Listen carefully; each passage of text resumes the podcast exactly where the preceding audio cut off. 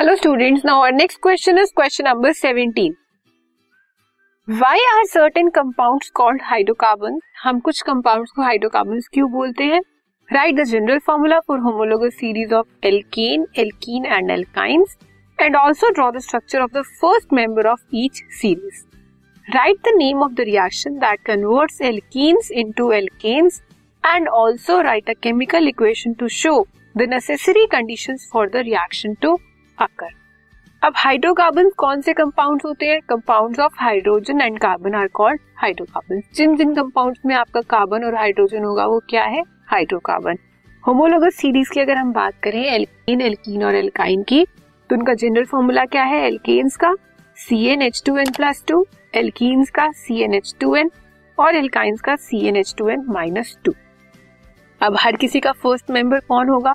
जिसमें number of carbon atoms one होंगे। Alkanes में एग्जिस्ट करता है, लेकिन एल्कीन्स में और एल्काइंस में नहीं करता। तो एल्केन में हमारा क्या हो जाएगा? सी एच फोर एल्काइन में सी टू एच फोर और एल्कीन में सी एच टू ये क्या है हमारा? मीथेन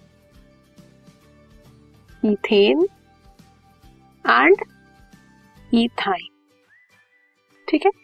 नाउ नेक्स्ट उन्होंने बोला है कि कौन सी हमारी ऐसी रिएक्शन होती है जो एल्कीन को एल्केन में कन्वर्ट करती है?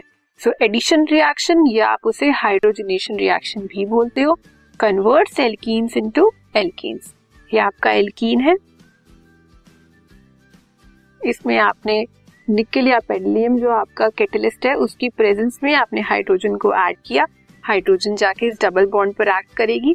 वहाँ पे दो हाइड्रोजन ऐड हो जाएँगे, इसलिए हम इसे क्या बोलते हैं? एडिशन रिएक्शन या हाइड्रोजनेशन क्यों? क्योंकि उसमें हाइड्रोजन ऐड हो रहा है। This podcast is brought you by Hubhopper Shiksha Abhiyan अगर आपको ये पॉडकास्ट पसंद आया तो प्लीज़ लाइक शेयर और सब्सक्राइब करें। और वीडियो क्लासेस के लिए शिक्षा अभियान के यूट्यूब चैनल पर जाएँ।